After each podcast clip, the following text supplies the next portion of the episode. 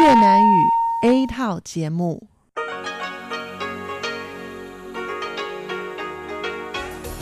Đây là đài phát thanh quốc tế Đài Loan RTI.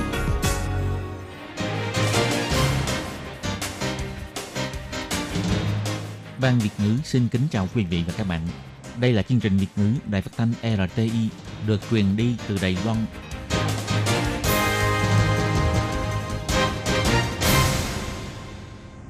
Hello, tôi Kim xin kính chào các bạn. Hoan nghênh các bạn đã đến với chương trình Việt ngữ ngày hôm nay của chúng tôi. Các bạn thân mến, hôm nay là Chủ nhật ngày 16 tháng 8 năm 2020, cũng tức ngày 27 tháng 6 âm lịch năm canh tí. Chương trình Việt ngữ ngày hôm nay của chúng tôi sẽ bao gồm các nội dung chính như sau. Mở đầu là bản tin quan trọng trong tuần, tiếp đến là chuyên mục tủ kính sinh hoạt, rồi đến chuyên mục góc giáo dục và sau cùng chương trình của chúng tôi sẽ khép lại với chuyên mục nhịp cầu giao lưu. Mở đầu chương trình hôm nay, Tất Kim xin mời các bạn cùng đón nghe bản tin quan trọng trong tuần. Và trước hết, mời các bạn cùng theo dõi các mẫu tin tóm lược. Gặp gỡ Bộ trưởng Y tế Mỹ Alex Aya, Tổng thống Thanh Văn cho biết trao đổi ý kiến hoạch định phương hướng hợp tác trong tương lai. Somaliland không ngại sức ép từ Trung Quốc, Bộ Ngoại giao cho biết mối quan hệ giữa Đài Loan và Somaliland tốt đẹp. Không sợ đón sai chủng virus cúm, Viện Nghiên cứu Trung ương phát minh vaccine phòng cúm A đạt hiệu quả rộng. Trường Đại học Mỹ nghiên cứu hiệu quả ngăn chặn các giọt nước bọt của 14 loại khẩu trang.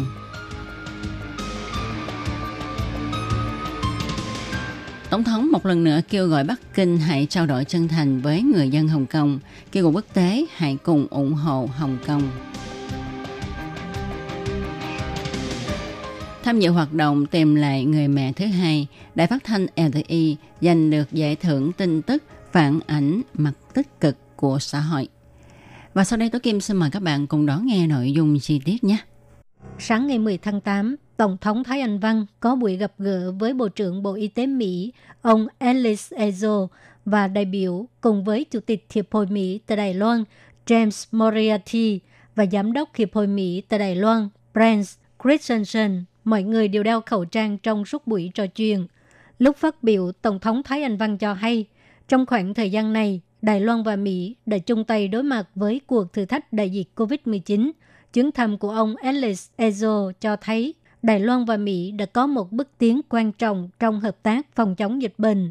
Tổng thống Thái Anh Văn cho hay, kể từ khi Đài Loan và Mỹ cùng đưa ra tuyên bố chung về quan hệ đối tác phòng chống dịch vào tháng 3 năm nay, hai bên đã tiếp tục tăng cường hợp tác trong việc trao đổi thông tin phòng chống dịch, cũng như sự phát triển và sản xuất vaccine.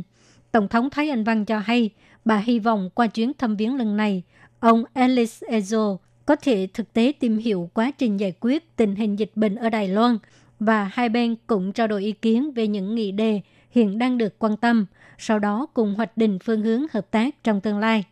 Ông Alex Ezo cho hay, chuyến thăm viếng lần này, ông muốn truyền đạt sự ủng hộ của Tổng thống Mỹ Donald Trump đến với Đài Loan, cùng chúc mừng Tổng thống Thái Anh Văn tái nhiệm Tổng thống. Ông Alice Beauty, trước sự lãnh đạo của Tổng thống Donald Trump, chính phủ Mỹ đã dùng nhiều phương pháp để bày tỏ sự ngưỡng mộ đối với thành tựu dân chủ của Đài Loan. Donald Trump đã ký dự luật tăng cường quan hệ đối tác giữa Đài Loan và Mỹ. Hiệp hội Mỹ tại Đài Loan cũng đã khai trương trụ sở mới vào năm 2018, thể hiện tình hữu nghị bền chặt mà Mỹ rất là chú trọng.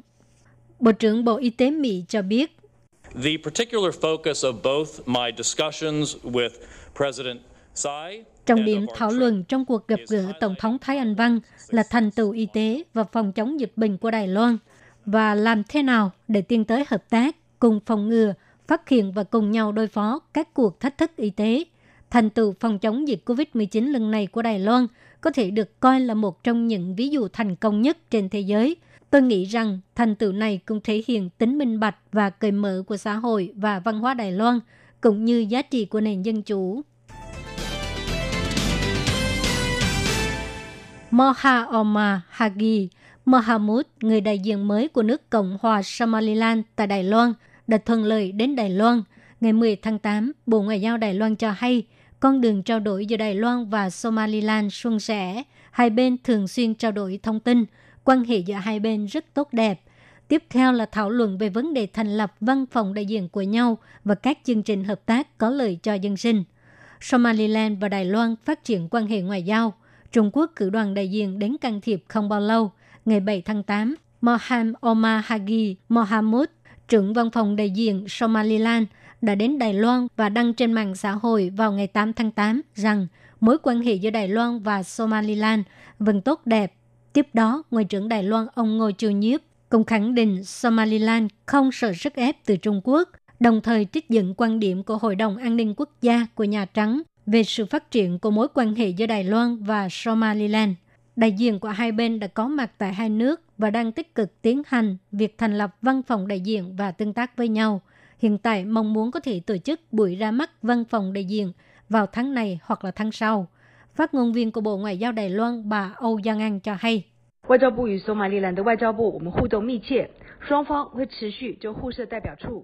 Bộ Ngoại giao của hai bên đang có mối quan hệ chặt chẽ. Hai bên tiếp tục thảo luận về sự tiến hành hợp tác, thành lập văn phòng đại diện của nhau và tiến hành các chương trình có lợi cho dân sinh, đồng thời thường xuyên trao đổi thông tin, quan hệ tốt đẹp. Đối với sự can thiệp của phía Trung Quốc, Bộ Ngoại giao Đài Loan nhấn mạnh sẽ tiếp tục chú ý theo dõi diễn biến của tình hình và trao đổi quan điểm với các nước có cùng quan điểm về tình hình khu vực. Dịch COVID-19 tại Đài Loan tuy đã hạ nhiệt, nhưng dịch cúm vào mùa đông sắp đến để ứng phó với dịch cúm đông sắp đến, Viện Nghiên cứu Trung ương Đài Loan đã nghiên cứu ra vaccine phòng cúm A với hiệu quả rộng, có thể giảm thấp việc phán đoán sai chủng virus cúm để sản xuất vaccine mà ảnh hưởng đến hiệu quả phòng bệnh. Phương pháp phòng bị nhiễm cúm tốt nhất là tiêm vaccine ngừa cúm. vị sĩ ông Khởi Tuệ, lãnh đạo đòi nghiên cứu hệ thống gen, và nhiều năm nỗ lực, gần đây đã chế tạo ra được một loại vaccine ngừa cúm A với hiệu quả rộng, có thể phòng được các chủng virus cúm A đột biến. Viện Nghiên cứu Trung ương Đài Loan cho biết, thông thường vaccine ngừa cúm chỉ có thể đối phó với một loại virus, nhưng khi chủng virus này biến dạng thì khó đạt được hiệu quả phòng bệnh mong muốn. Và như vậy thì năm đó coi như mọi người đã mất đi sự bảo hộ của vaccine nhằm tiến một bước ưu hóa hiệu quả phòng bệnh của vaccine. Đội nghiên cứu đã tận dụng nhiều kỹ thuật để tạo ra được một vaccine mang lại hiệu quả phòng bệnh cao mà không sợ năm đó dịch cúm do chủng virus nào gây ra. Viện nghiên cứu Trung ương Đài Loan còn cho biết, Viện có thể dùng kỹ thuật này để nghiên cứu chế tạo ra vaccine ngừa virus corona mới nhằm đối phó với virus corona mới không ngừng đột biến này và các hạng mục nghiên cứu còn đang trong giai đoạn tiến hành.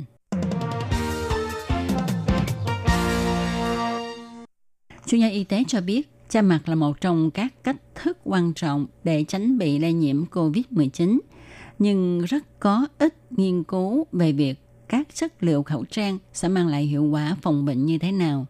Gần đây, Đại học Duke, Mỹ đã nghiên cứu so sánh 14 loại khẩu trang mà chúng ta thường dùng để biết được loại khẩu trang được làm bằng chất liệu nào có tác dụng phòng chống, ngăn chặn các giọt nước bọt tốt nhất.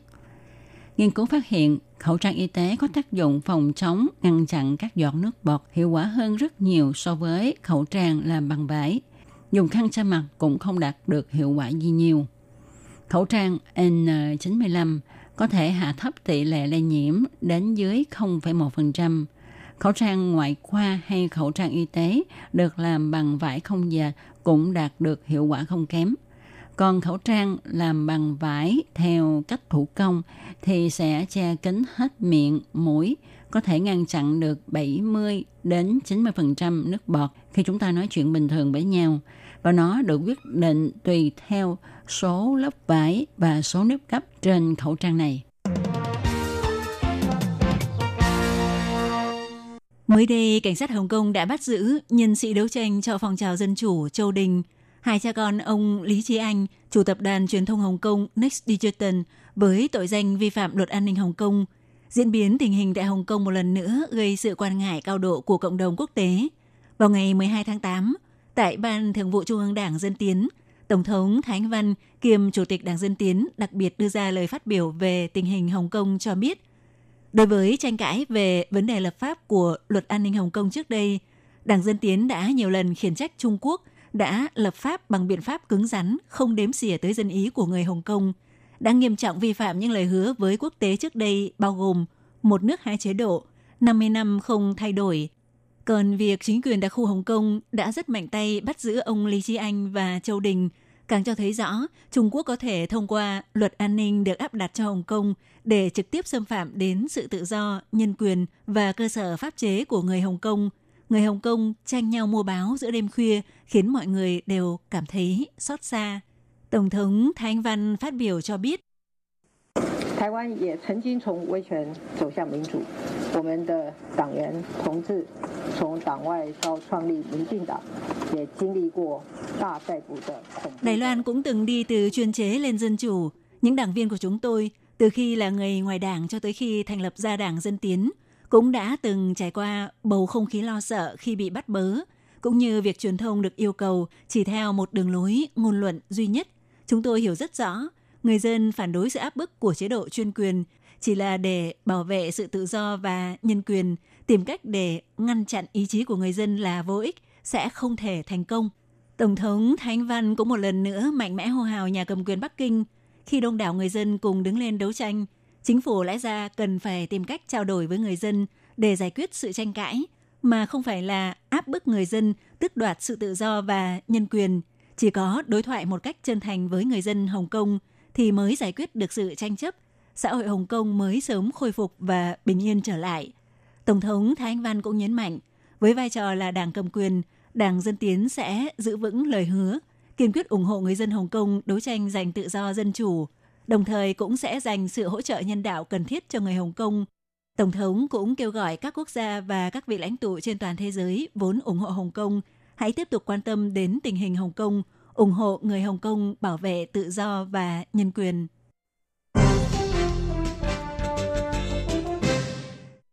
Kết quả bình chọn của Giải thưởng tin tức thể hiện mặt tích cực của xã hội năm 2020 vừa ra mắt. Bản tin có tựa đề Không quên bảo mẫu người Đông Nam Á, tìm lại người mẹ thứ hai của phóng viên Đài phát thanh quốc tế Đài Loan RTI Trần Quốc Duy đã giành được giải xuất sắc về hạng mục bản tin phát thanh giờ đưa tin về câu chuyện một bạn trẻ Đài Loan tìm kiếm người bảo mẫu năm xưa đã từng chăm sóc mình. Anh Trần Quốc Duy cho biết, hoạt động không quên bảo mẫu người Đông Nam Á, tìm lại người mẹ thứ hai, khởi nguồn từ câu chuyện đầu tiên là một học sinh trường nữ trung học đệ nhất Đài Bắc đăng tin muốn tìm lại cô bảo mẫu đã chăm sóc mình vào 15 năm trước. Thông qua người thuộc giới truyền thông đã từng gặp trong lần tới trường học diễn giảng, không ngờ lại tìm được người bảo mẫu năm xưa vào đúng ngày lễ của mẹ. Để lan tỏa câu chuyện đầy ân tình này, phát huy sức mạnh của sóng phát thanh, Đài Phát thanh Quốc tế Đài Loan RTI đã liên kết hơn 30 phương tiện truyền thông và các tổ chức dân sự trên toàn Đài Loan phát động hoạt động tìm lại người mẹ thứ hai.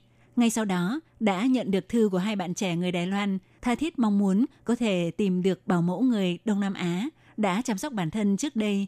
Kết quả là câu chuyện của một trong hai bạn trẻ là một nữ sinh đại học vừa mới được đăng một ngày đã được lan truyền nhanh chóng trên mạng xã hội. Ngay lập tức đã tìm thấy bảo mẫu người Việt đã từng chăm sóc nữ sinh này vào gần 15 năm trước.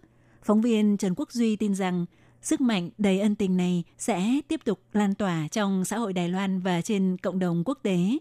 Có tổng cộng 144 tác phẩm dự thi giải thưởng tin tức phản ánh mặt tích cực của xã hội năm nay. Sau cùng, có 10 tác phẩm tin tức đoạt giải. Lễ trao giải sẽ diễn ra vào 2 giờ chiều ngày 30 tháng 8 tại Trung tâm Hội nghị quốc tế, Bệnh viện trực thuộc Học viện Y, Đại học Quốc gia Đài Loan. Các bạn thân mến, các bạn vừa đón nghe bản tin quan trọng trong tuần do Tố Kim, Lệ Phương và Hải Ly cùng thực hiện. Bản tin hôm nay xin được tạm dừng nơi đây. Tố Kim xin chân thành cảm ơn sự chú ý theo dõi của các bạn. Thân chào tạm biệt các bạn. Bye bye.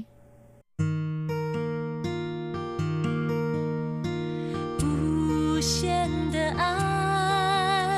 向全世界传开，永恒的关怀来自台湾之音 RTI。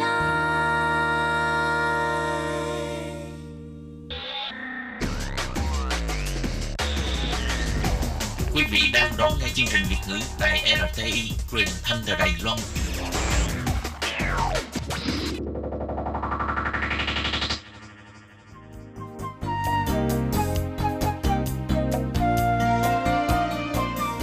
Chào mừng quý vị và các bạn đến với chuyên mục Tủ kính sinh hoạt gồm những thông tin liên quan đến đời sống thường ngày. Xin mời đón nghe.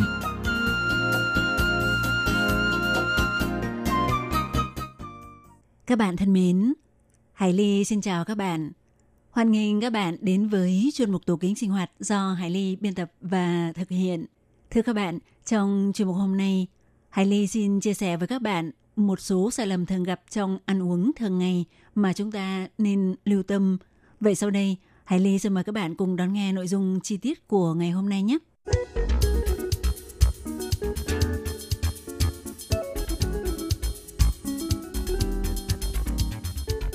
Thưa các bạn, trong thời đại công nghiệp như hiện nay, nếp sống của con người đã đổi khác so với trước đây, kéo theo việc xuất hiện rất nhiều những căn bệnh thời hiện đại. Trong đó thường gặp nhất là bệnh rối loạn tiêu hóa. Chỉ cần thiếu lưu ý một chút tới các yếu tố trong việc ăn uống bao gồm tốc độ, số lần, nhiệt độ, cách chế biến, các loại thức ăn, quãng thời gian và thời điểm ăn, thậm chí ngay cả tâm trạng lúc ăn, lâu ngày dần sẽ khiến hệ tiêu hóa biểu tình.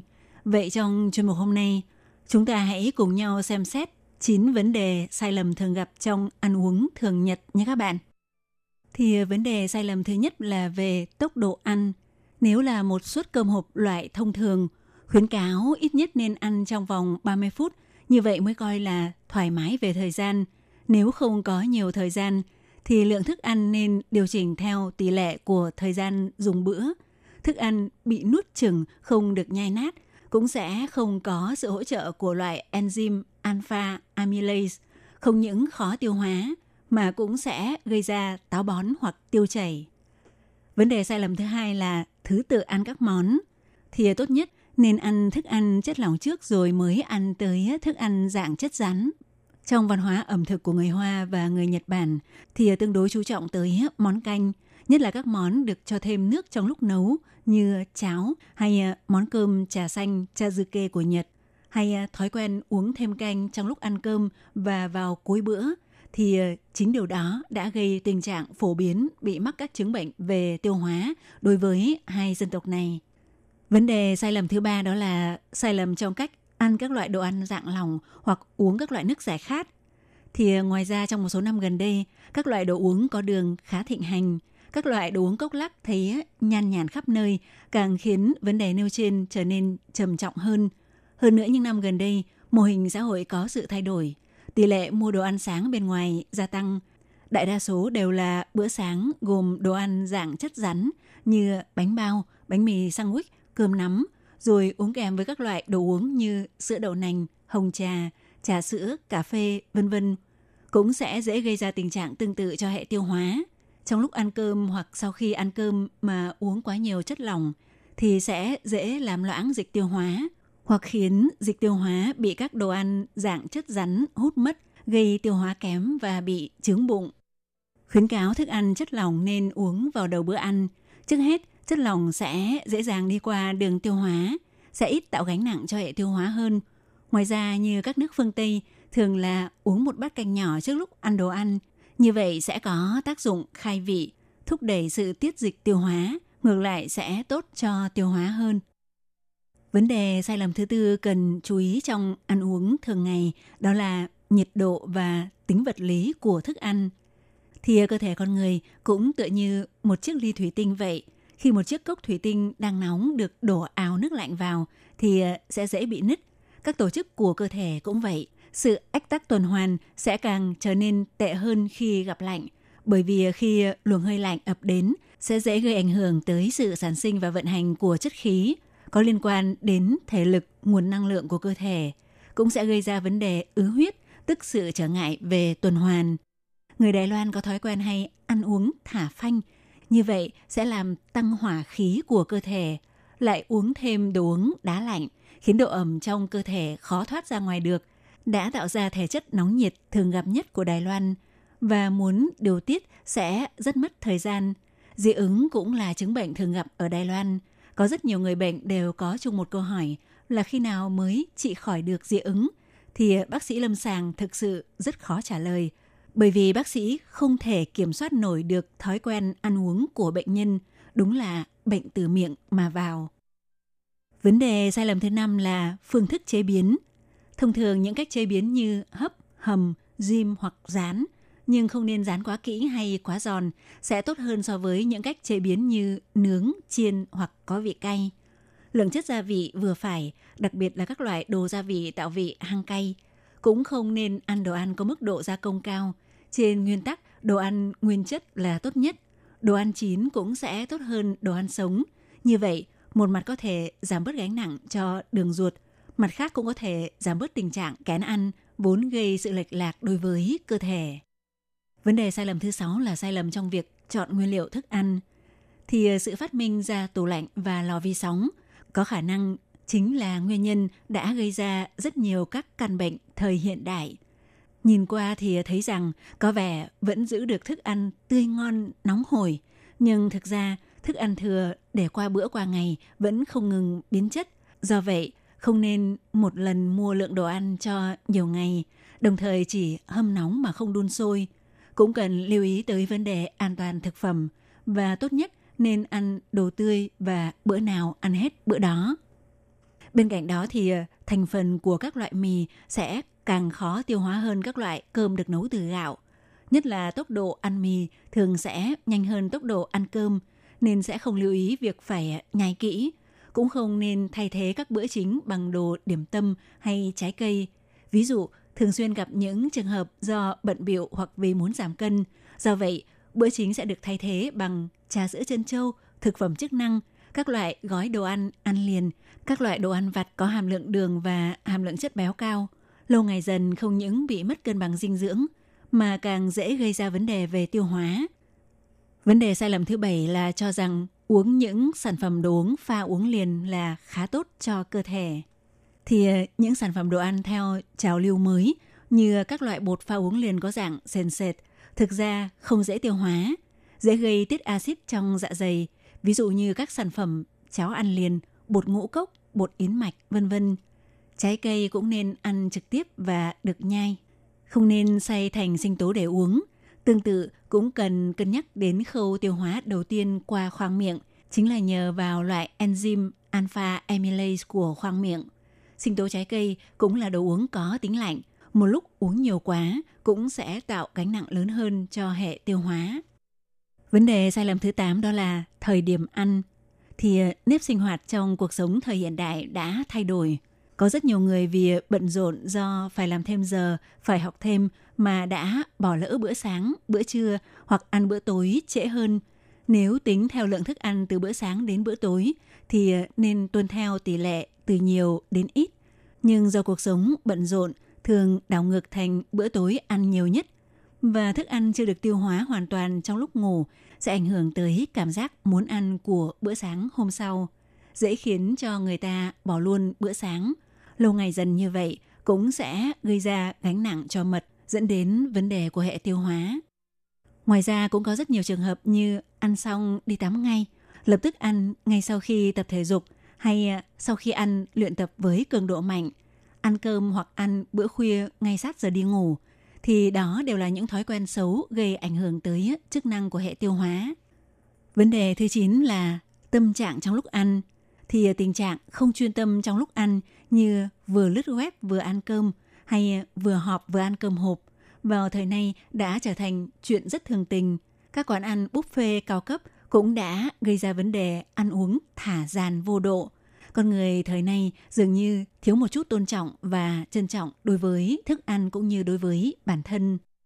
Nói tóm lại, trời đánh, tránh bữa ăn. Do vậy khi vào bữa ăn, chúng ta nên tạm gác bỏ mọi công việc và tâm trạng, bỏ ra một chút thời gian chuyên tâm thưởng thức các món ăn được làm từ nguyên liệu đúng mùa vụ và lấy ngay tại địa phương, ăn cả thịt cá và rau củ quả. Cũng nên ăn tách riêng thức ăn đơn thuần và thức ăn dạng thuốc dưỡng sinh nấu đủ lượng và ăn hết luôn một bữa để thưởng thức được vị ngon của thức ăn. Như vậy mới có thể thực hiện được việc bồi bổ bằng thức ăn còn hơn bồi bổ bằng thuốc. Các bạn thân mến, trong phần đầu của chuyên mục hôm nay, Hải Ly đã giới thiệu với các bạn về 9 vấn đề sai lầm thường gặp trong ăn uống thường nhật. Còn trong ít phút cuối chương trình, Hải Ly xin giới thiệu với các bạn về 5 loại thức ăn có thể giúp chúng ta giải tỏa áp lực. Loại thứ nhất là vitamin B. Thì nhóm vitamin B chính là loại dưỡng chất rất tốt để khắc phục áp lực. Nhóm vitamin B bao gồm B1, B2, B12, B16, axit folic, axit nicotinic, đều là những dưỡng chất giúp tinh thần trở nên phấn chấn, có thể điều chỉnh hệ thống nội tiết, làm ổn định tâm trạng. Khi thiếu vitamin nhóm B sẽ có cảm giác uể oải mệt mỏi, lâu ngày dần sẽ tạo thành áp lực đối với cơ thể. Các loại thức ăn ngũ cốc nguyên cám, men enzyme, các loại rau màu xanh lục đậm, sữa bò có hàm lượng bơ thấp và các loại đậu đều là nhóm thức ăn rất tốt có chứa vitamin B. Loại thức ăn giúp làm giảm áp lực thứ hai đó chính là canxi thì ngoài việc là loại dưỡng chất cần thiết để duy trì độ chắc khỏe cho xương, ngoài ra canxi còn có thể giúp thả lỏng khi bị căng thẳng thần kinh, giúp bình ổn tâm trạng. Các loại thức ăn như sữa bò, sữa chua, đậu phụ, cá khô con nhỏ và hạnh nhân đều có chứa hàm lượng canxi khá cao. Loại thức ăn thứ ba giúp làm giảm áp lực đó chính là magie. Magie và canxi đều là các dưỡng chất có thể giúp cơ thả lỏng, đồng thời duy trì nhịp đập đều cho tim, giúp bình ổn những tâm trạng bất an. Chuối, đậu, khoai tây, rau cải chân vịt và nho khô đều là những loại thức ăn có chứa hàm lượng magie khá cao. Loại thức ăn thứ tư giúp làm giảm áp lực đó là vitamin C. Thì vitamin C có thể hỗ trợ việc tạo ra hormone tuyến thượng thận, nhờ đó có thể giải tỏa áp lực tinh thần. Trong các loại trái cây mùa hè như anh đào, chanh, dưa lưới và nho đều có hàm lượng vitamin C khá cao. Loại thức ăn thứ năm giúp làm giảm bớt tình trạng táo bón do áp lực chính là chất xơ. Trong tình trạng thường xuyên phải chịu áp lực cuộc sống sẽ rất dễ bị táo bón. Tốt nhất nên thường xuyên ăn các loại thức ăn có nhiều chất xơ như gạo lứt, các loại đậu, rau xanh. Tuy nhiên thì chuyên viên dinh dưỡng cũng nhắc nhở chúng ta tác dụng giải tỏa lo âu của thức ăn không thể đạt được hiệu quả trị bệnh như dùng thuốc được. Nhưng nếu thường xuyên lưu tâm đến việc ăn uống của bản thân, kết hợp với các biện pháp chút bỏ áp lực khác thì sẽ đạt được hiệu quả tốt hơn. Các bạn thân mến, Hải Ly xin cảm ơn các bạn vừa theo dõi chuyên mục tủ kính sinh hoạt do Hải Ly biên tập và thực hiện.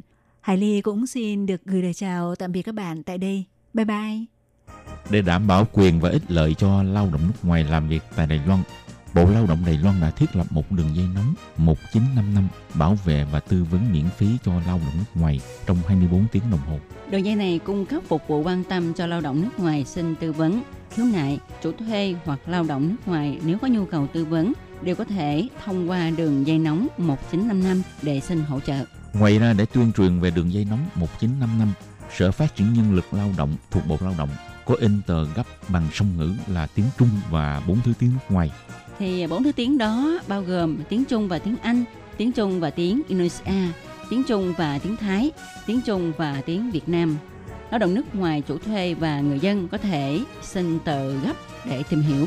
Các bạn lao động nước ngoài xin tư vấn khiếu nại khi có nhu cầu, hãy sử dụng đường dây nóng 1955 để xin hỗ trợ. Sở Phát triển Nhân lực Lao động quan tâm bạn.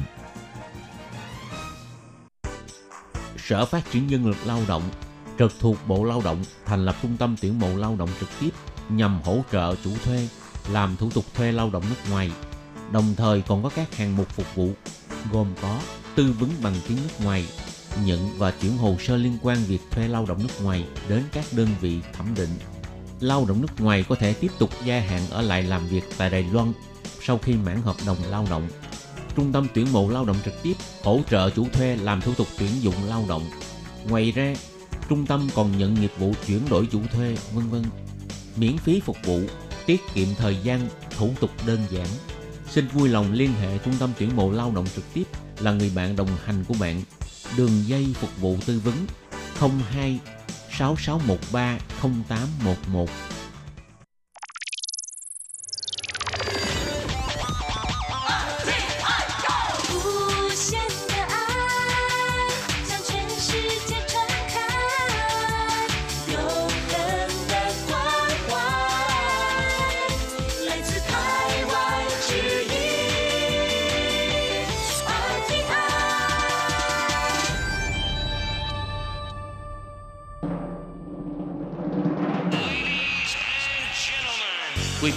đón nghe chương trình Việt ngữ Đài RTI truyền thanh từ Đài Loan.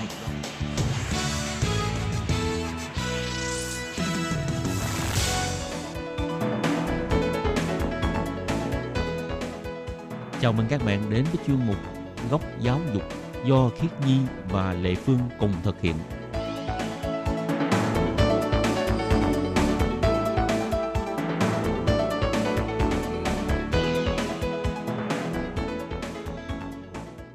Nhi và Lệ Phương xin chào các bạn. Các bạn thân mến, các bạn đang đón nghe chuyên mục Góc Giáo dục. Hồi trước Khiết Nhi có bao giờ mà đang đứng trước một cái à, con đường mà không biết nên rẽ trái hay là rẽ phải hay là đi thẳng không? Có bao giờ có một cái tâm trạng như vậy không? Có, đừng có nói hồi trước, bây giờ đã có À. rồi. Bây giờ Ừ, bây giờ vẫn có. sao vậy? Thực ra khi Nhi nghĩ cuộc sống giống như là nhiều cái lựa chọn. Nhưng mà đôi khi mình cũng hoang mang là mình không biết là mình thích cái gì. Hay là mình không biết là mình nên làm cái điều mình thích. Hay là mình ờ, nên làm cái điều mà ờ, xã hội thích. Ừ. Sao nghĩ ờ, sâu xa quá vậy? Còn tới xã hội luôn, nghĩ tới xã hội Đúng là sao? rồi. Em thấy là cái lúc mà em cảm thấy hoang mang nhất là cái lúc mà em ờ, chuẩn bị vô đại học với lại cái lúc mà em sắp tốt nghiệp đại học. Thì Ừ. lúc em chuẩn bị đại học thì em cứ suy nghĩ mãi là em nên chọn cái ngành mà em thích. Nhưng mà trong khi người nhà em đều nói là cái ngành đó không không thích hợp với em và cái ngành đó cực kỳ không ổn định. Không kiếm ra tiền. Đúng rồi. Nhà em thì khuyến em hay là em đi học kinh tế đi, học thương mại đi và nói chung là học những cái ngành mà có thể kiếm ra tiền. Tức là phải đối mặt một bên là lý tưởng, một bên là cái Thực tế. thực tế à, Ừ. người ta thường nói là có bánh mì quan trọng hơn tình yêu thì bây giờ là có Ừ. kinh tế quan trọng hơn lý tưởng Ừ. phải có kinh tế mới thực hiện được lý tưởng Nhưng mà thực ra với những người trẻ thì giữa bánh mì với hoa hồng thì mọi người bao giờ cũng thích là Hoa muốn hồng. Ờ, cũng không phải là thích hoa hồng mà là mọi người muốn có thể được sống là chính mình. Mọi người không muốn mà vì ờ, chỉ vì mấy đồng tiền gọi là mấy đồng tiền lẻ mà tự nhiên ờ, làm mất bản thân mình.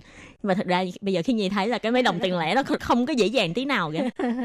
nếu như mà mình được chọn theo con đường mình muốn thì còn gì bằng ha Ừ, đúng không rồi. có bị áp lực của yếu tố nào hết mà bất kể là gia đình này, hay là tại vì kế sinh nhai của mình Ừ.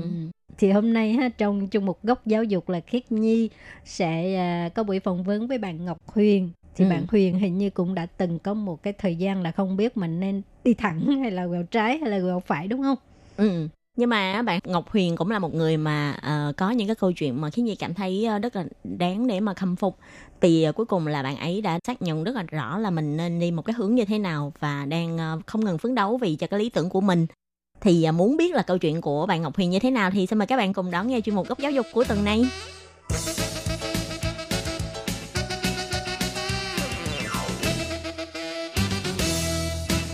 Hôm nay thì mình đã mời được một bạn khách mời gọi là uh, rất là xinh đẹp mà đến từ một trường đại học cũng rất là nổi tiếng của Đài Bắc, đó là trường Đại học Chính trị Trân Chi Ta Xuế. Thì uh, có thể mời bạn khách mời tự giới thiệu về bản thân mình được không? À, xin chào mọi người, à, mình tên là Huyền, à, đến từ thành phố Hà Nội. À, mình đến Đài Loan được một năm, đến nay là một năm và mình học thạc sĩ chuyên ngành nghiên cứu truyền thông quốc tế. À, mình cảm thấy rất là vui vì được đến Đài Loan bởi vì đây là một nơi mà mình đã thường mong muốn đến từ khi còn là sinh viên. Lúc mà bạn còn đang là sinh viên thì lúc đó vì sao bạn lại muốn đến Đài Loan? Khi mình còn là sinh viên thì mình rất là thích học tiếng Trung bởi vì Ừ. à, có một lần mình đến Trung Quốc nhưng mà xong sau đấy đến đấy thì cảm thấy mình như là người câm không thể nào giao tiếp với cả người dân bản địa Ừ. nên từ đấy về mình đã chuyển sang học tiếng Trung. Thế nhưng học tiếng Trung thì mình lại yêu thích à, những diễn viên và ca sĩ của Đài Loan. Thời điểm đấy mình rất thích à, Đào Chiết, Vương Lịch Hoành, Châu Kiệt Luân. Thế nên Ừ. lúc đấy cảm thấy rất yêu âm nhạc Đài Loan và mình đã tìm hiểu về những thông tin liên quan đến Đài Loan này, xem các show giải trí của Đài Loan. À, từ đó thì cảm thấy rất là yêu mến Đài Loan nhưng mà chưa có cơ hội được đến. Ừ. Thế xong sau đấy thì mình cũng không biết là Đài Loan lại có cái chuyên ngành gì mà phù hợp với mình để mình lựa chọn. Thế Ừ. nhưng mà đi làm rồi sau đấy dần dần mình bắt đầu tìm được cái công việc phù hợp và mình tìm được cái định hướng cho bản thân nên sau đấy mình quyết định đến Đài Loan để học chuyên ngành mình thích. Ừ, cái công việc mà trước khi bạn ờ, đến Đài Loan của bạn là gì? À, trước khi đến Đài Loan thì thực sự mình tham gia rất nhiều hoạt động tình nguyện. Bên cạnh đó thì mình công việc chính của mình là một cán bộ truyền thông trong các tổ chức phi chính phủ và trong các tổ chức phi lợi nhuận. Mình đã từng ở ờ, Tallinn, Estonia một năm, Bangkok 3 tháng và làm việc cho đa số là các tổ chức quốc tế. Ừ, tức là thực ra là bạn cũng có cái kinh nghiệm mà sinh sống ở nước ngoài một cái thời gian Ừ. khá lâu rồi. Đúng rồi. Ừm, nhưng mà cuối cùng là sau này khi bạn quyết định là đi học tiếp thì bạn đã chọn Đài Loan. Đúng rồi ạ. Thực ra nó là cũng là một cơ duyên tại vì là mình cũng không thể nào nghĩ là mình sẽ đến Đài Loan học mặc dù mình rất yêu thích nhưng mình nghĩ là mình chỉ đến để du lịch. Thế nhưng Ừ. mà cách đây một vài năm thì mình lúc đấy làm việc ở chương trình tình nguyện Liên Hợp Quốc thì có Ừ. một đồng nghiệp ở Liên Hợp Quốc bạn ấy là người Cộng hòa Séc thì Ừ. bạn lại cũng đến từ trường Đại học Chính trị Quốc lập bạn học Ừ. master ở đó và cùng cái ngành học với mình bây giờ thì um, đơn giản là mình rất là ngạc nhiên vì mình biết là ô hóa ra Đài Loan cũng có đào tạo của Đài Loan cũng xuất sắc như vậy à cũng có một người làm Ừ. cho Liên Hợp Quốc từng đào tạo ở Đài Loan là mình đã quyết định à, tìm hiểu thêm về Đài Loan Ừ. và cuối cùng đã đến đây Tại vì do có cái bạn ờ, đồng nghiệp đó nên là bạn mới quyết định là tìm hiểu về du học Đài đúng Loan. rồi rất là may mắn Ừ. Và đến với cái ngành học mà mình yêu thích đó là ngành học ờ, truyền thông quốc tế đúng không? đúng thế đúng thế rất là Ừ. may mắn Ờ, bạn đến Đài Loan đã lâu chưa? À, mình đến Đài Loan đến nay là tròn một năm Trong một tháng năm. 8 năm ngoái Thế sau khi ờ, đến Đài Loan sinh sống và học tập thì ờ, bạn có cái cảm nghĩ như thế nào? Có giống với là tưởng tượng của bạn không? Ờ, khá là giống với tưởng tượng của mình nghĩa là khi mà đến đây thì mình cảm thấy um, Đài Loan đúng là một đất nước rất là xinh đẹp và hơn nữa cảm thấy con người ở đây thì rất là yêu thiên nhiên hài hòa với thiên nhiên Ừ. và đấy là cái điều mà mình rất thích ở quanh trường đại học chính trị mà mình học thì cái cái khuôn viên của nó rất là đẹp rất là thơ mộng và có nhiều cây cối Thế là Ừ. họ rất hài hòa gần gũi với thiên nhiên Ờ, cảm thấy là người Việt Nam mình thì mình ở Việt Nam thì gặp rất nhiều vấn đề về môi trường nhưng có lẽ đây không phải vấn đề ở Đài Loan tại vì Ừ. họ luôn luôn bảo vệ và giữ gìn thiên nhiên Theo như mình được biết thì ờ, trường đại học chính trị ờ, nằm cạnh một con sông rất là đẹp và gần trường nữa lại có một cái quả núi. sông cảnh mỹ Đúng rồi, mỗi buổi chiều là mọi người hay sẽ đạp xe đi ra ngoài sông hay là mọi người sẽ leo lên núi để mà mọi Đúng người rồi. đi ờ, dạo đúng không? đúng rồi Thế khi mà bạn ờ, đến Đài Loan du học mà nhìn thấy một cái môi trường mà thân thiện với thiên nhiên như thế, có cảm thấy nó rất là khác biệt khi mà học ở Việt Nam không? rất khác biệt thậm chí còn ngoài cái sức tưởng tượng của mình là nó nó thực sự là rất là tuyệt nó phù hợp với mình tại vì là bản thân mình ở Hà Nội ờ, Ừ. từ bé lớn lên ở Hà Nội thì Hà Nội hồi mình bé là nó rất là nó rất là yên lặng ít Ừ. người thế nhưng càng ngày nó càng đông người dần và sau đấy thì mình cảm thấy rất khó để mà tìm được cái sự cân bằng và bình yên trong tâm hồn nhưng mà sau đó thì mình luôn luôn ở Hà Nội mình rất là cảm thấy rất căng thẳng mỗi lần ra đường cảm Ừ. giác là sợ bị um, cướp này sợ bị sợ bị người khác uh, sẽ làm phiền mình hoặc là ví dụ ngay cả xe ôm này hay là hàng quán là họ sẽ Ừ. trèo kéo nên mình rất lo lắng nhưng ở đây cảm giác là không có một sự lo lắng nào hết thậm chí ví tiền cái thứ là mình có thể để chỏng mái. trơ ra đấy và không không Ừ. không ai ấy mà thậm chí để quên họ cũng có thể gửi trả lại cho mình Với lại Việt Nam mình thì ờ, xe cộ rất là đông đúc, đôi Đúng khi rồi. ra ngoài đường thì ờ, tức là ồn ào giống Đúng như rồi. là bị dạng ờ, ô nhiễm tiếng ồn Đúng nhưng rồi. mà ở Đài Loan thì khá yên tĩnh đúng không? ừ, nhưng mình hy vọng là Việt Nam tương lai sẽ được như thế tại vì là khi mình nghiên cứu tìm hiểu về văn hóa Đài Loan thì có thể là 20 30 năm trước Đài Loan nó cũng nhộn nhạo như thế Ừ. nhưng mà sau đấy là người ta đã phát triển dần thì cái cái dân trí nó cũng tăng dần lên nên hy vọng là Việt Nam tương lai không xa sẽ được như thế Ừ. Bạn thích điều gì nhất khi mà đi học tại Đài Loan? Ừm, mình thích nhất là đó là sự tự do sự thoải mái à, Ừ. tại vì thực sự là mình mình thích được độc lập ở Việt Nam thì à, thường bố mẹ hay rất là để ý đến mình và xem là à, con đi đâu con làm gì con gặp những ai như thế nào Ừ. thế nhưng mà có mình ở đây mình có một cái không gian riêng cho bản thân mình và Ừ. mình được sử dụng cái ngôn ngữ mà mình yêu thích Ừ. nên mình cảm thấy như kiểu là cá gặp nước đó Với lại ờ, khi mà đi học xa thì ờ, cảm giác là bố mẹ mình sẽ ít can thiệp vào cuộc sống của mình Đúng hơn. rồi. Bù lại thì mình lại phải tự lập hơn Đúng để rồi. mà tự quản lý bản thân Đúng mình. rồi. Thế ờ, điều gì mà bạn ghét nhất khi mà bạn sinh sống tại Đài Loan? Ừm, có một điều mình không thích đó là thực ra nhiều người Đài Loan vẫn còn tồn tại một số những cái quan niệm cũ về người Việt Nam hoặc là phụ nữ Việt Nam nói chung. Ờ, khi mà họ họ thường quy chụp ra người Việt Nam hay phụ Ừ. nữ Việt Nam sang đây là ở lao động kiếm tiền hoặc làm những công việc không không hay lắm hoặc là có thể làm ờ, sang đây để lấy chồng gì đó. Thực ra Ừ. những cái việc đấy đâu có sai, họ đi kiếm tiền để nuôi gia đình không có gì sai. Lấy Ừ. chồng mưu cầu hạnh phúc không có gì sai cả cái quan trọng là cái người lấy tại sao lại lấy họ đúng không tại sao Ừ. lại bỏ tiền ra để mua tình cảm thế nên là cái lỗi sai cũng không chỉ đơn thuần là của người Việt Nam hay của người phụ nữ mà nó có thể là từ hai phía thế nên là Ừ. khi mà xã hội Đài Loan hoặc là báo chí họ đưa ra những thông tin như thế thì mình cảm thấy là bất công bằng thế Ừ. nên là mình nghĩ là thời gian có những cái giao lưu mà trao đổi giữa hai bên thì có thể làm con người của hai nơi hiểu nhau hơn và có thể ờ, giải quyết những cái vấn đề như thế Ừ. đấy là cái mà mình cảm thấy không vui tại vì là một số lần có người Đài Loan hỏi mình là mày đến Đài Loan để làm gì sau đấy có Ừ. sang lịch có định lấy chồng không á thứ thì mình cảm thấy là rất sốc tại vì là có nhiều Ừ. cái là họ có định kiến sẵn về về người Việt Nam thì Ừ. đôi khi xã hội vẫn còn có những cái suy nghĩ mà khá là tiêu cực với Đúng ờ, rồi, người Việt Nam rồi. đặc biệt là phụ nữ Việt Nam đang sinh sống tại ờ, Đài Loan đúng không? Đúng rồi. Ừ. Thì ờ, mỗi lần như thế thì bạn có cảm thấy là hơi khó xử hay là cảm thấy khó chịu không?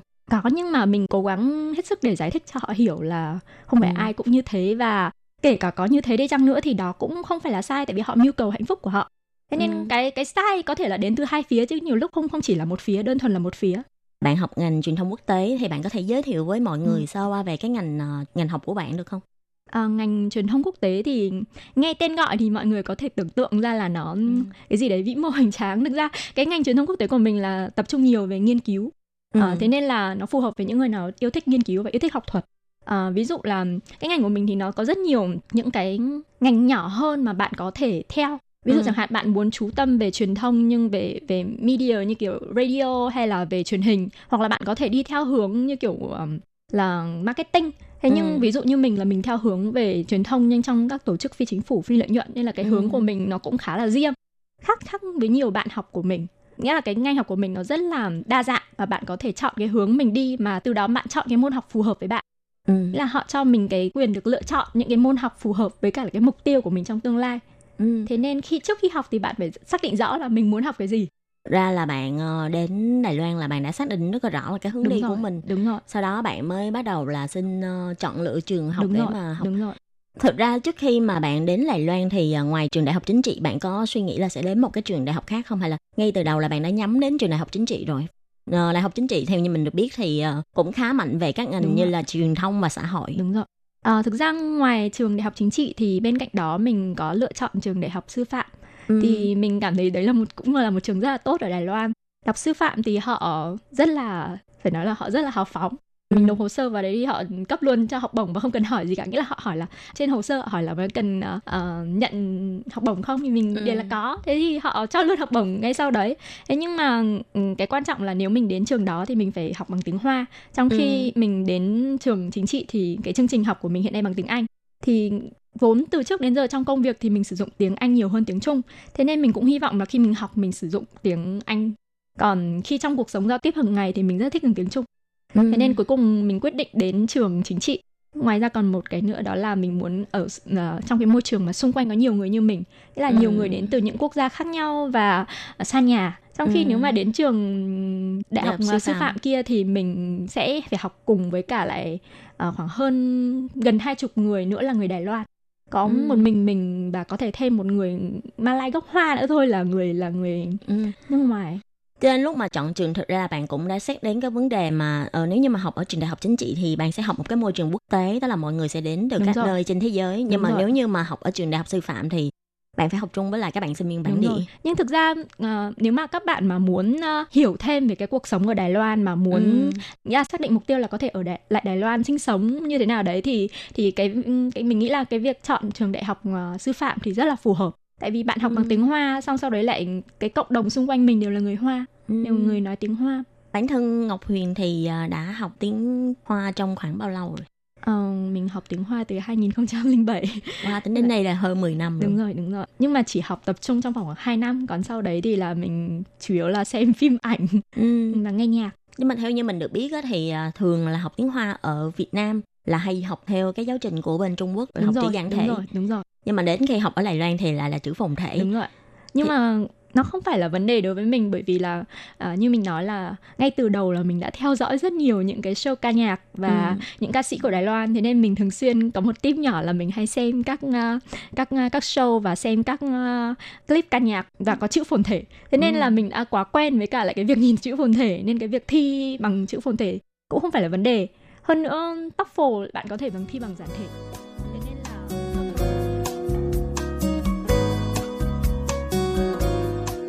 Ừ, cuộc trò chuyện rất là thú vị phải không các bạn nhưng mà đáng tiếc là thời lượng của chương trình có hạn cho nên xin tạm chấm dứt ngắn đây tuần sau các bạn nhớ tiếp tục lắng nghe bạn Huyền tâm sự nhé bye bye Bye bye.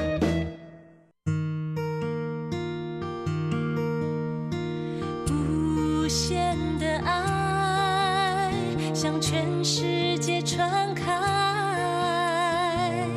永恒的关怀，来自台湾之音 RTI。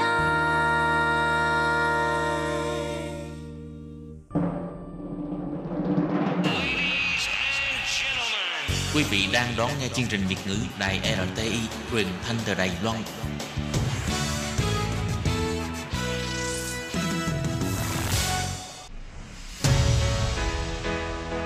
Tố Kim, Tường Vi. Chào, Chào mừng các, bạn đến, với chuyên mục Nhịp cầu giao lưu. Mong rằng tiết mục này là nơi chia sẻ tâm tư tình cảm của mọi người, thắt, thắt chặt mối thân tình giữa các bạn với chúng tôi. Love me,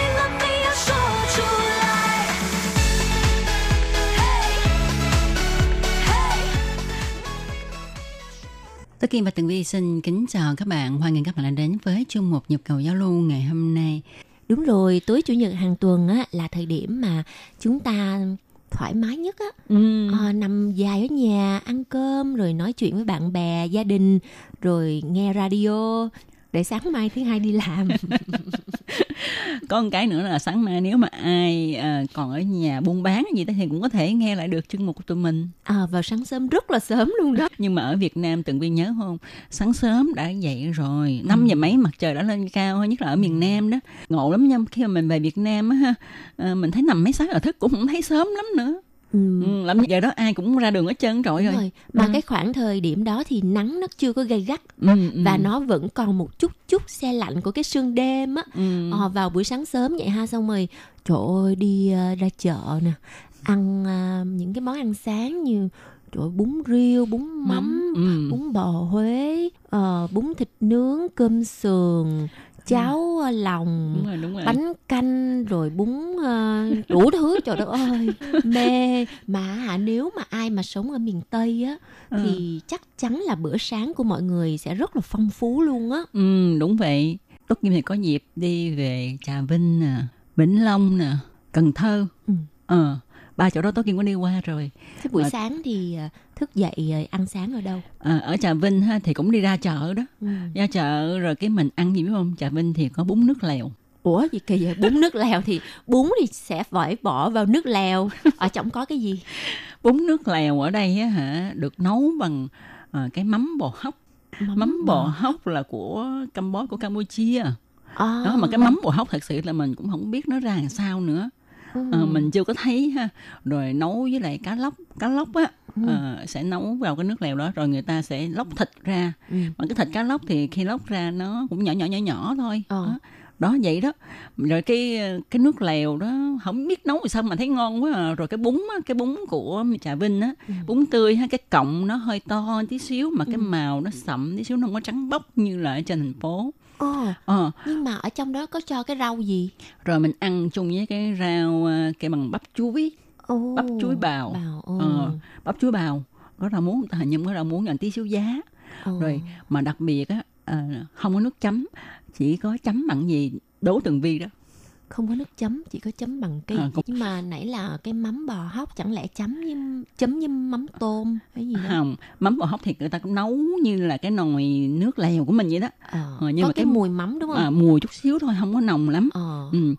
à, mình chấm với lại muối ớt Ồ. ừ. mình thấy cái tô đó mình ăn nó hơi lạc thì mình sẽ ni một miếng muối ớt vào và cái nước lèo nó không có nóng hổi như là mình ăn hủ tiếu hay là Ờ. cái nước lèo nó hơi ấm ấm thôi Ủa gì kỳ vậy? Ồ mà ngộ lắm nha bởi vì hả cái cái bắp chuối mình bỏ vô nó không có bị mềm xèo mà nó vẫn còn cái mùi của cái bắp chuối sống sống á À. ăn nó ngộ lắm kìa Trời ơi, ngon quá, rồi ngon. có nữa Làm gì mà ăn dinh dưỡng dữ gì trời? rồi có nữa ờ, người ta ờ, bây giờ thì người ta có thêm bỏ thêm gì đó ờ, thịt heo quay lên trên cái tô bún của mình Trời ơi, đã quá, thiệt sự là rất là ganh tị với những người mà sống ở khu vực miền Tây á. Ừ. Từ vì á, khu vực miền Tây thì sông nước nè, rồi à, có những cái gọi là tài nguyên thiên nhiên rất là nhiều. Ừ. Ha, quắt cái cần câu xuống cái là có cá nha. Ờ. Rồi hả, ờ, giơ cái tay lên hái cái là có ờ, trái cây. Ờ. Ờ, cho nên là cái cuộc sống ở miền Tây có phải là chậm hơn so với thành phố? dĩ nhiên nó chậm hơn đó Ừ. Ờ, mình về thì thấy ai cũng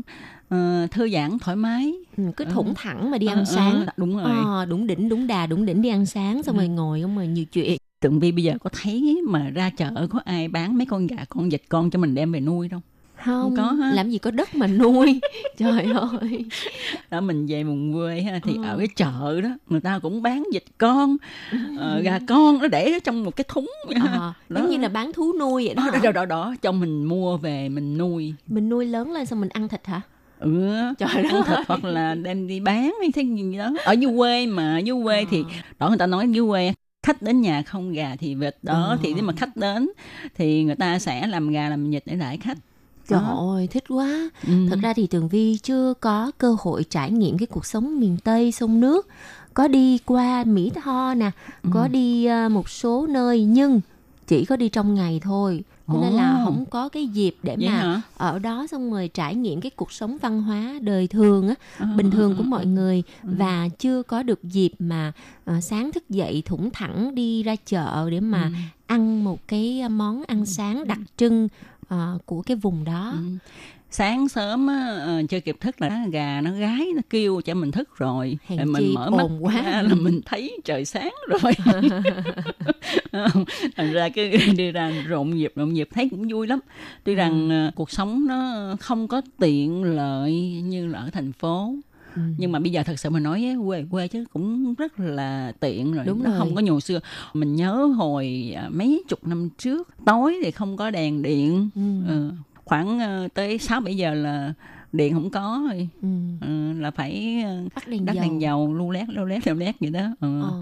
bây giờ thì điện đóm ở quê đều có hết Đúng Rất rồi, với lại sủa. đường phố rồi ờ, giao thông cũng thuận tiện. Ừ. Cho nên là ai cũng có xe Honda rồi có Ừ. xe hơi này nọ.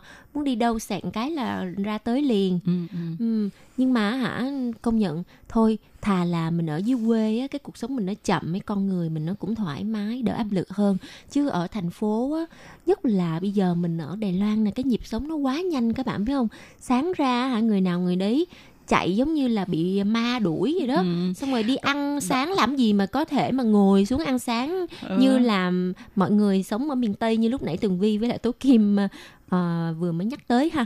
Phải hả? Đi mua đồ ăn liền. Ừ. xong rồi vừa đi vừa ăn. Ở Việt Nam mình vừa đi vừa ăn là mất nết. Còn ở đây vừa đi vừa ăn là chuyện bình thường nói thiệt với các bạn ha tố kim qua đài loan cũng mấy chục năm rồi mà nói đến đồ ăn sáng của đài loan á là mình kêu bằng là lắc đầu không biết mình ăn cái gì á hồi buổi sáng nó không biết ăn cái gì ừ. Ừ. không có ăn luôn á thì đó là mình chỉ uống sữa Ờ. Ờ, nhiều nhất á, mình mua thêm mấy cái bánh sandwich hay là cái gì về ăn thôi ăn qua loa vậy thôi ừ.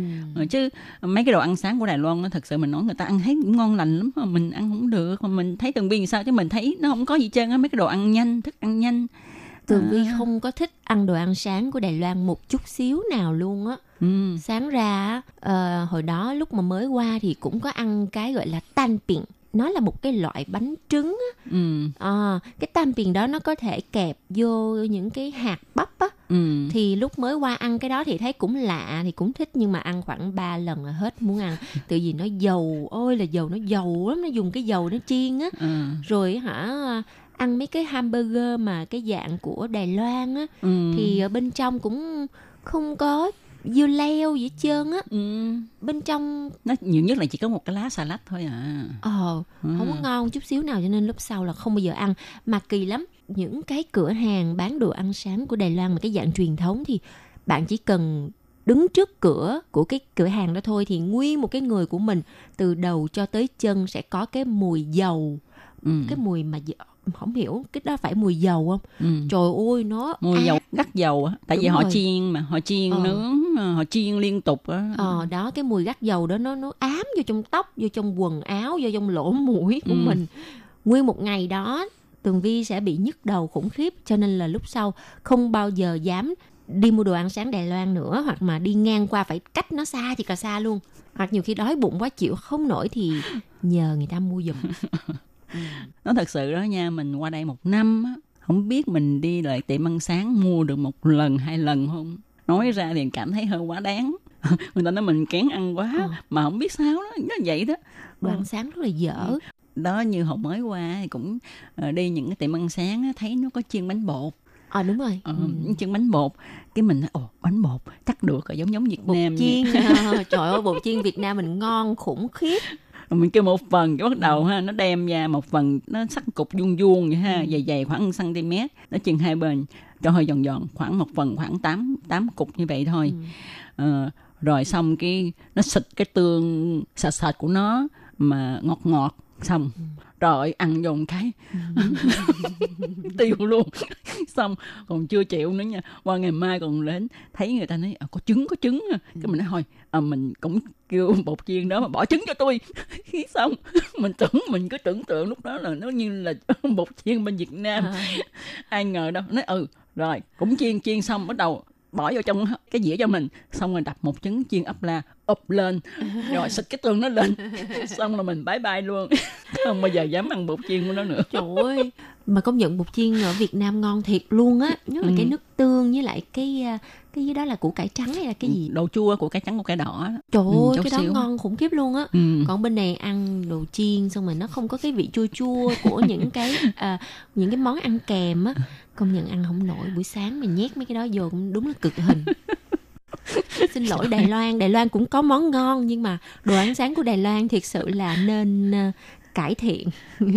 Hoặc là người Việt mình qua đây mở quán ăn sáng cho rồi. mình phải cải thiện tại vì nói trắng ra nếu người việt mình qua đây mở quán ăn sáng đó thì cũng hơi khó tí xíu. Tức là cái cái đối tượng mà đi ăn sáng mà có thể ngồi quán ăn á là ờ, những người mà rảnh rỗi nè hay là ông bà cụ này kia.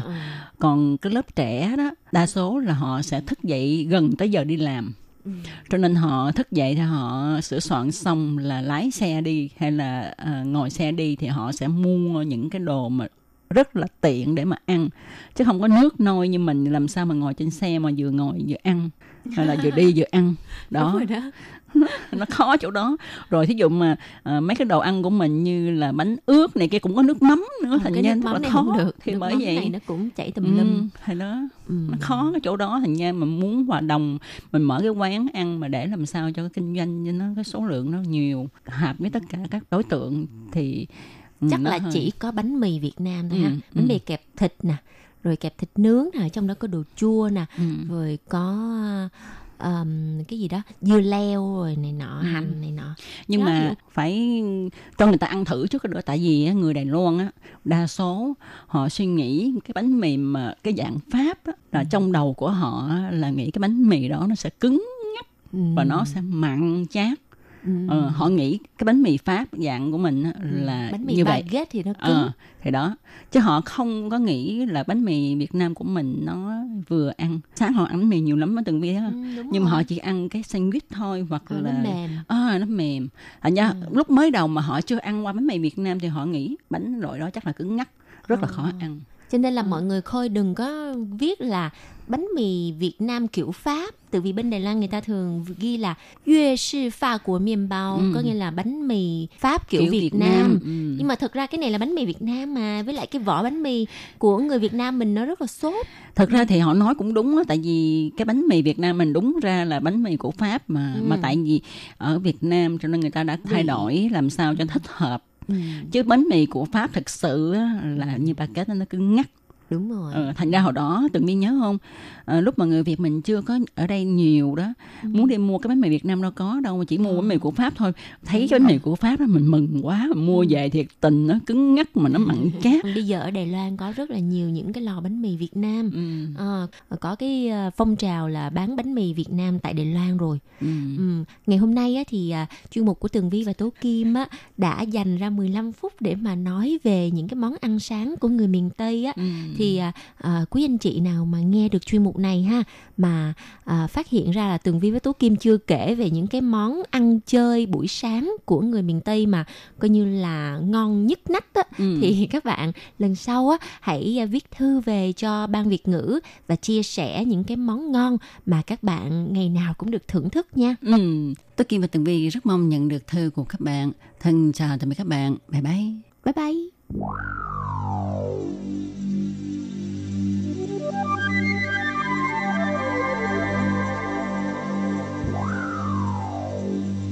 Quý vị và các bạn thân mến, sau đây là email của Ban Việt ngữ ctv a rti org tvk Hộp thư truyền thống của Ban Việt ngữ Việt Nam Miss PO Box 123 gạch ngang 199 Taipei 11199. Còn thính giả ở Việt Nam xin gửi đến hộp thư số 104 Hà Nội, Việt Nam.